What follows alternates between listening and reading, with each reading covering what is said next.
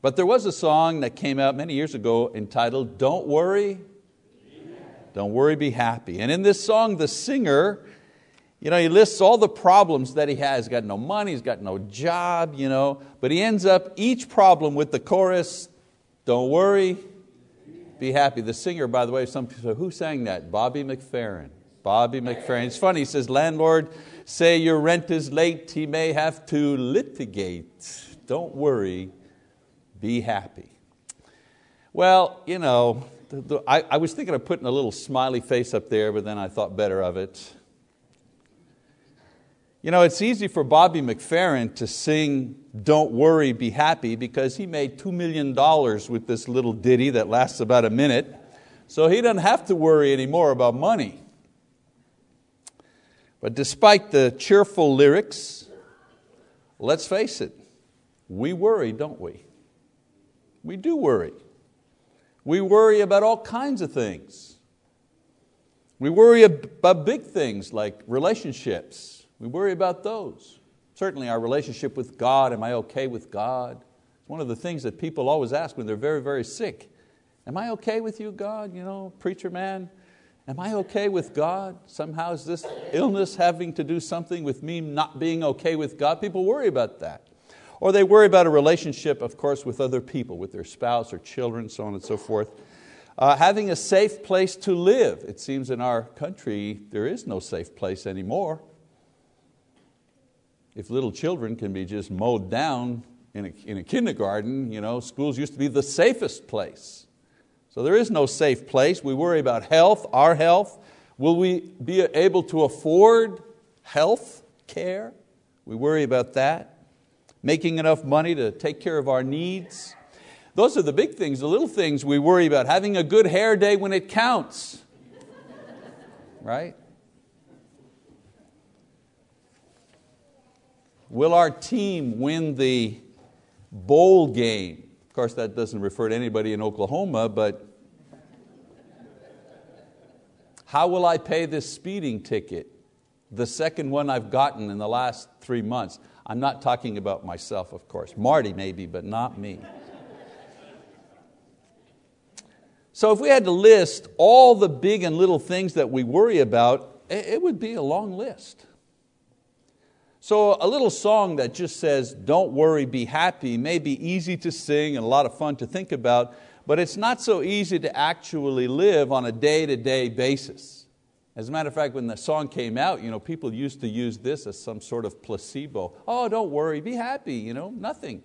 Don't worry about it, it'll all be okay. On a day-to-day basis, in real life, we do worry about all kinds of things. And that worry causes us many times to become sick at heart or physically ill, even depressed at times.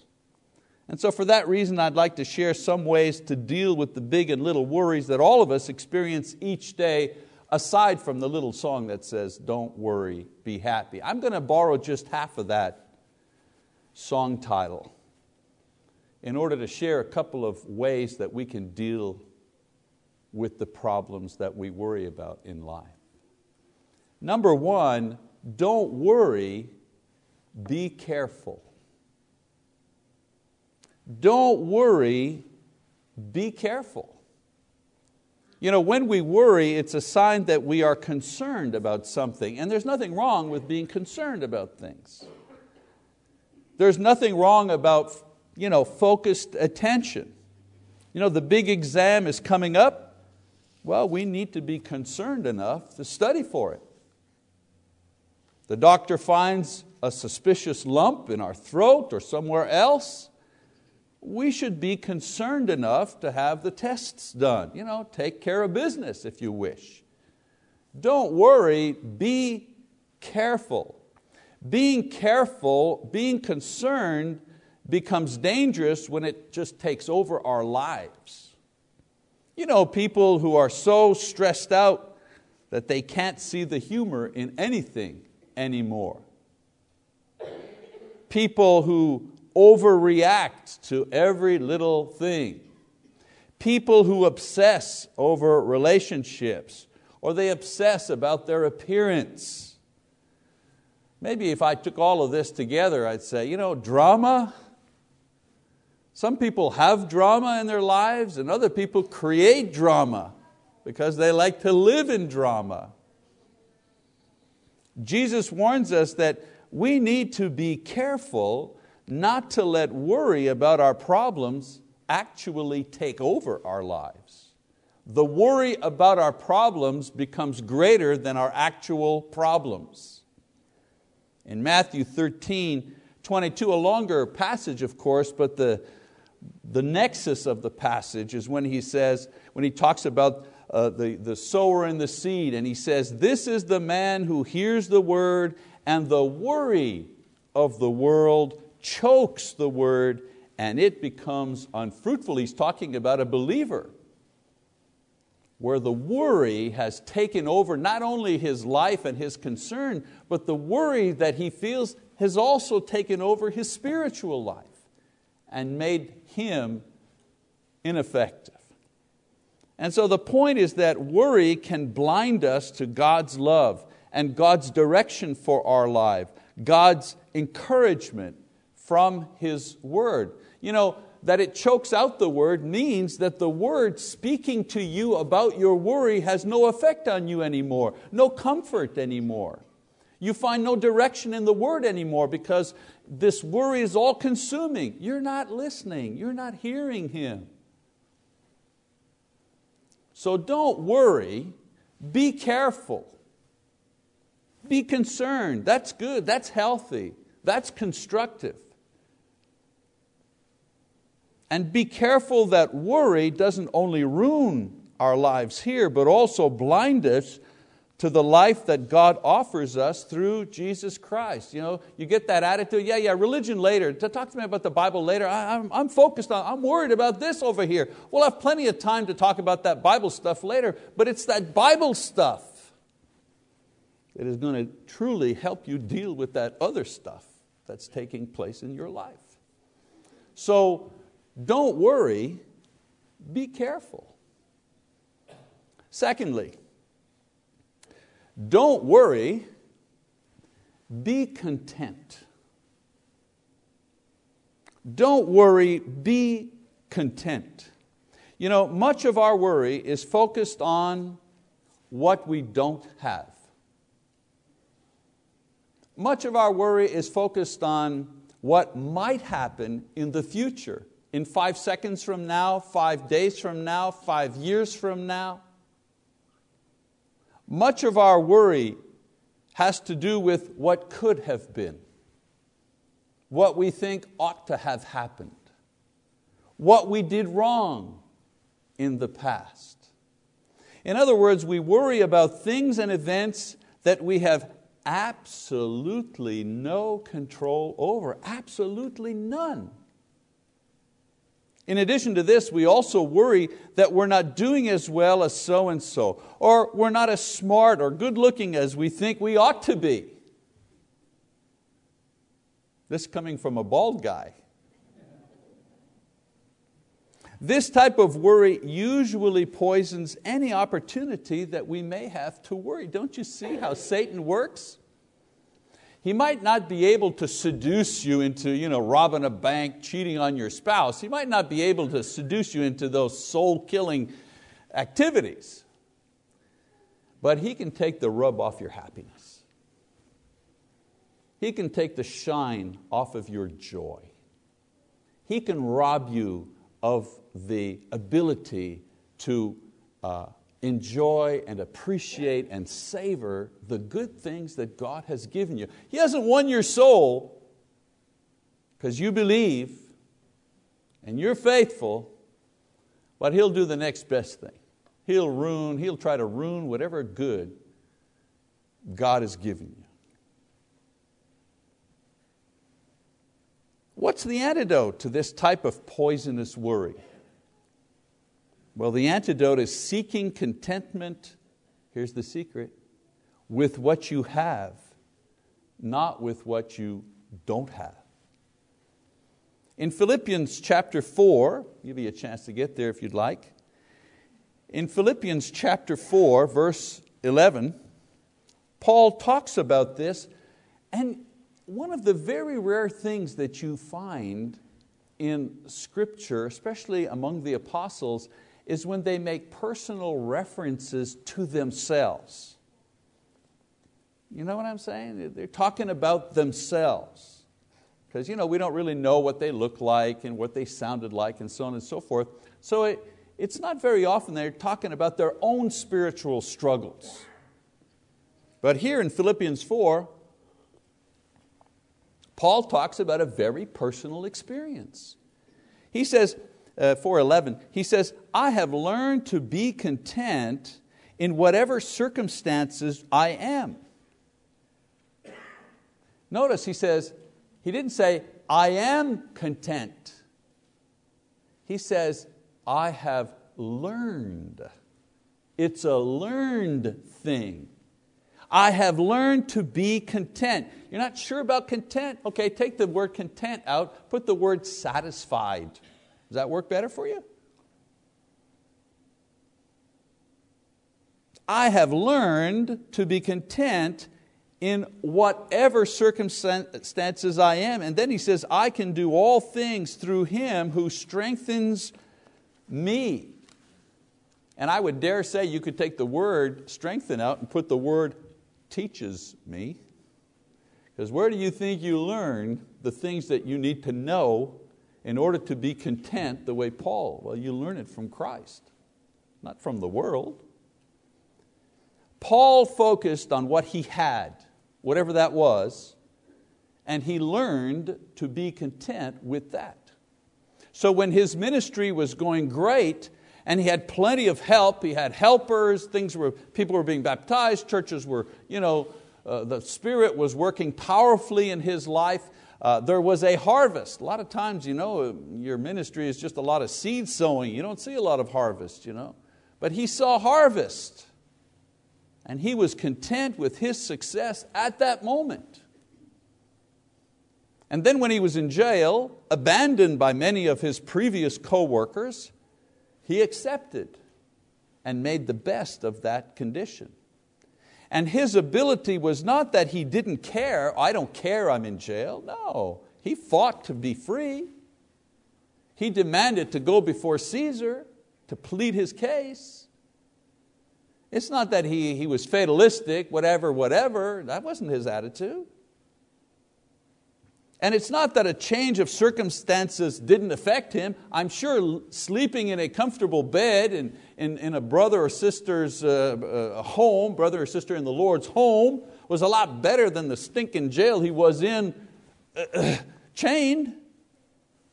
So it's not like he wasn't human. He didn't feel the dampness and the cold and the lousy food and the darkness. And so it's not that that didn't affect him physically. He cared all right. He wanted to get out of that. No, his secret to being content in every circumstance, and you need to listen here please, was that he drew his contentment from his relationship with Christ and not his relationship with his circumstances. And that's worth repeating. Paul's secret to being content in every circumstance was that he drew his contentment from his relationship with Christ, not his relationship with the circumstances. He wasn't on a roller coaster. Sometimes it's good and I'm happy, and sometimes it's bad and I'm not happy, and sometimes it's good and I'm content, and sometimes it's happy and I'm not content. Here's the bad one. And sometimes it's good and I'm not content. I'm still not content. But he learned early on to base his contentment and satisfaction, his cup of living, to base that on his relationship with Jesus Christ, where there is no up or down or up or down. His relationship with Christ is steady. Why? Because Christ is steady. The one who says, I'm the same yesterday, today, tomorrow, He's steady. No up and down with Him. So things change and circumstances change and you change, but Jesus Christ is the same today and yesterday and tomorrow. And when your contentment is based on Him, you can be at peace in any kind of circumstance. I didn't say comfortable.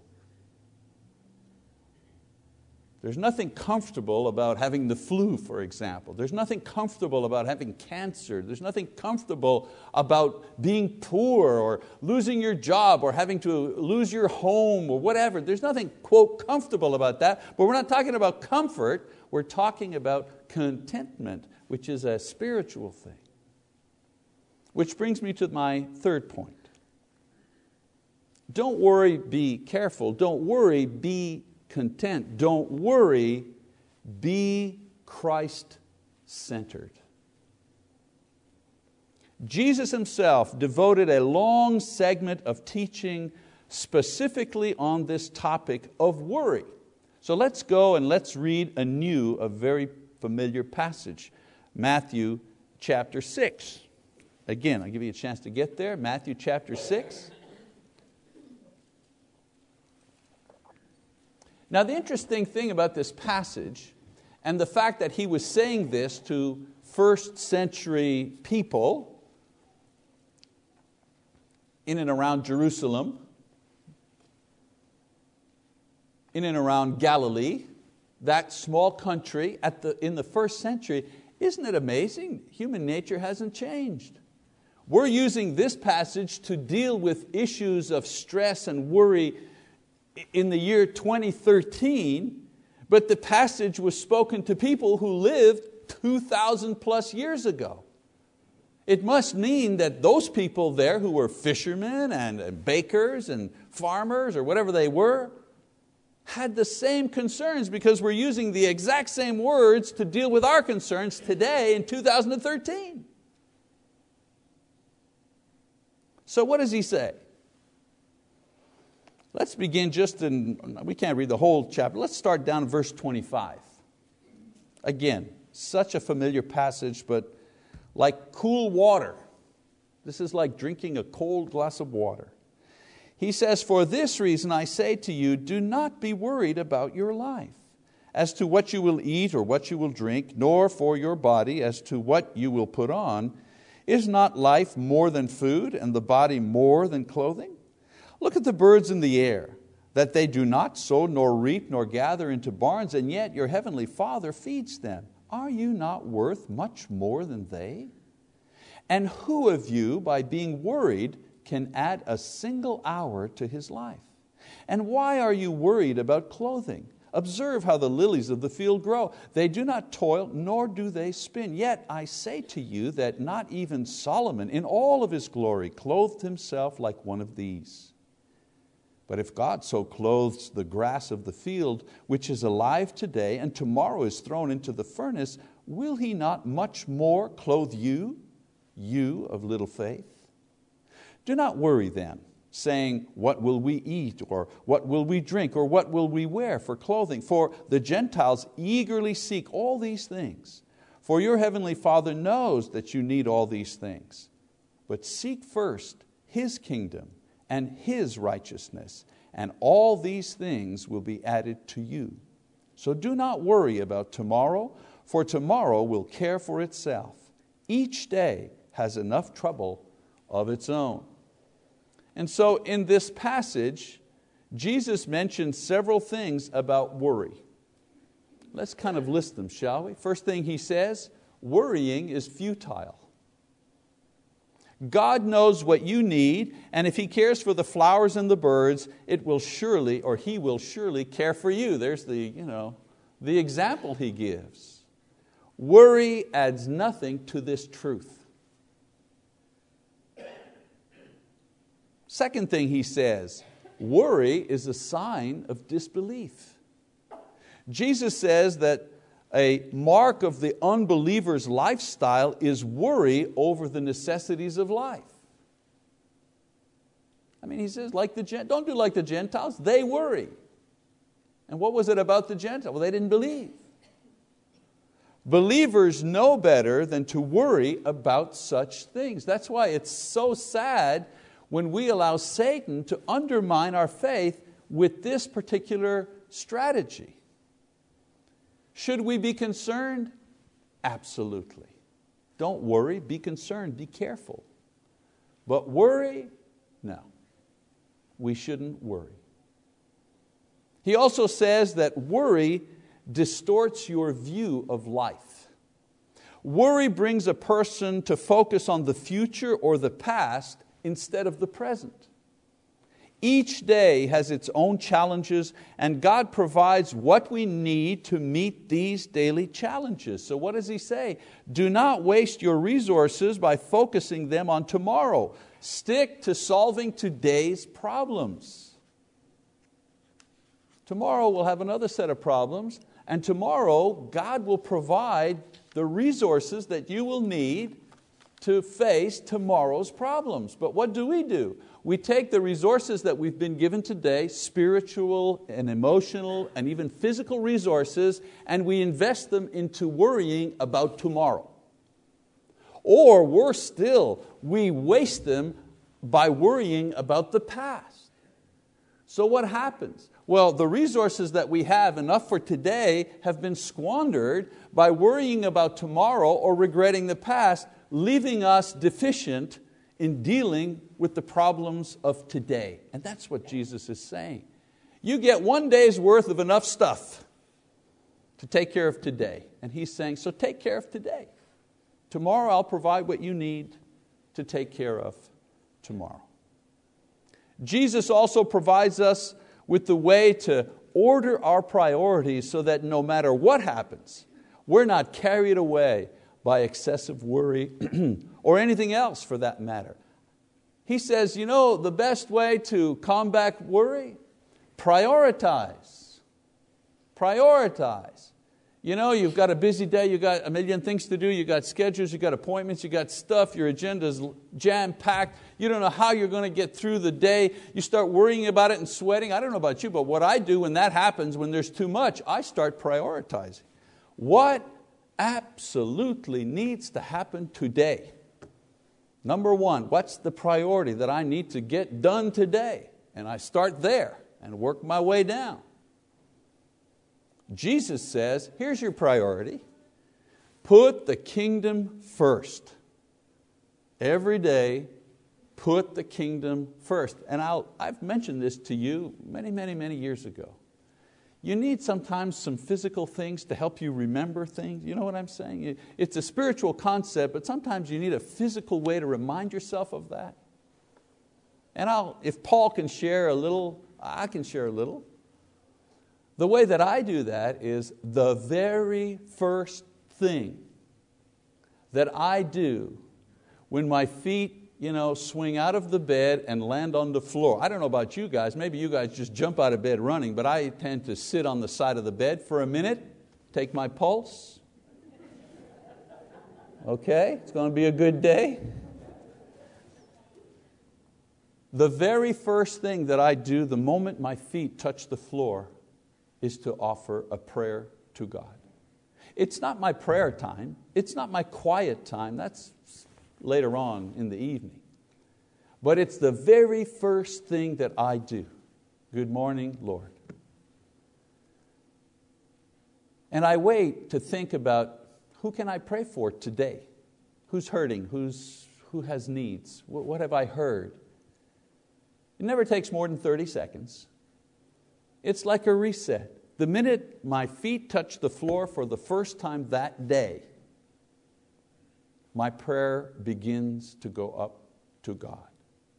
That's my little way of trying to keep the kingdom as a priority. If the first thought that I have in the new day is about God and my relationship with Him, there might be a good chance, if you wish, the odds will be that hopefully I'll be able to keep that priority going throughout the rest of the day, because you never know what happens after that. And so Jesus says the kingdom first. In other words, make Jesus and doing His will in your lives the number one priority, and you will automatically worry less about the future, because Jesus is the Lord of the future and guarantees that no matter what happens, we have an eternal future with Him. And you will worry less about the past, because His blood has covered the past and has wiped away every failure, every mistake, and every sin. Jesus protects us from being haunted by the past. I have some good things in my past, as so do you. But I also have some nasty things in my past, and I would suspect you do as well. But those things in the past do not haunt me. They teach me, but they don't haunt me anymore. And putting Christ first will also guarantee that everything we need to do His will, intent, to deal with the problems, He will provide. Why would He say that He would do that if He wasn't planning to do that? A Christ-centered life eliminates the things that cause us to worry. When Jesus is first, we are saved from the past. We are safe today, and we are guaranteed eternal salvation in the future. Where's the worry in all of this? So I hope that you'll truly take these lessons that you have been given today, and Marty's lesson, sermon, and in the classes, and so on and so forth, and take them to heart about reverence and fervency in worship, about service and how that should be a byword of our daily existence as Christians, about replacing worry with contentment and carefulness and Christ-centeredness. I hope you'll take all of this into your hearts, because these are the things and ideas that will truly bless you. Excessive worry contributes greatly to physical and emotional illness that many of us suffer from. I'm not saying that there won't be things in your life that will cause you concern and heartache, but if you work at being careful and content in a Christ-centered lifestyle, then worry will not control you, and worry will not lead you to disbelief and discouragement. So if you're worried tonight that you're not right with God, don't worry, be concerned, pay attention. If you have not yet confessed His name and been immersed in the waters of baptism for the remission of your sins, be concerned about that, but do something about it. You can, the opportunity is here. And if you're worried that your life is not right and you're not living as a Christian should live, the way you know you should live, well then be concerned about it. Do something about that. You can take care of that tonight. Offer God a prayer. Let the elders pray for you. Be restored to a good relationship with your Lord. And if you're simply worried because of illness and family issues and so on and so forth, then cast that worry upon God in prayer by letting us pray for you this evening and show you our support. Whatever your need, don't worry. God loves you and He wants to help you today, only if you will let Him. If you need to respond to our invitation tonight, then we encourage you to come forward now as we stand and Bobby leads us in our song of invitation.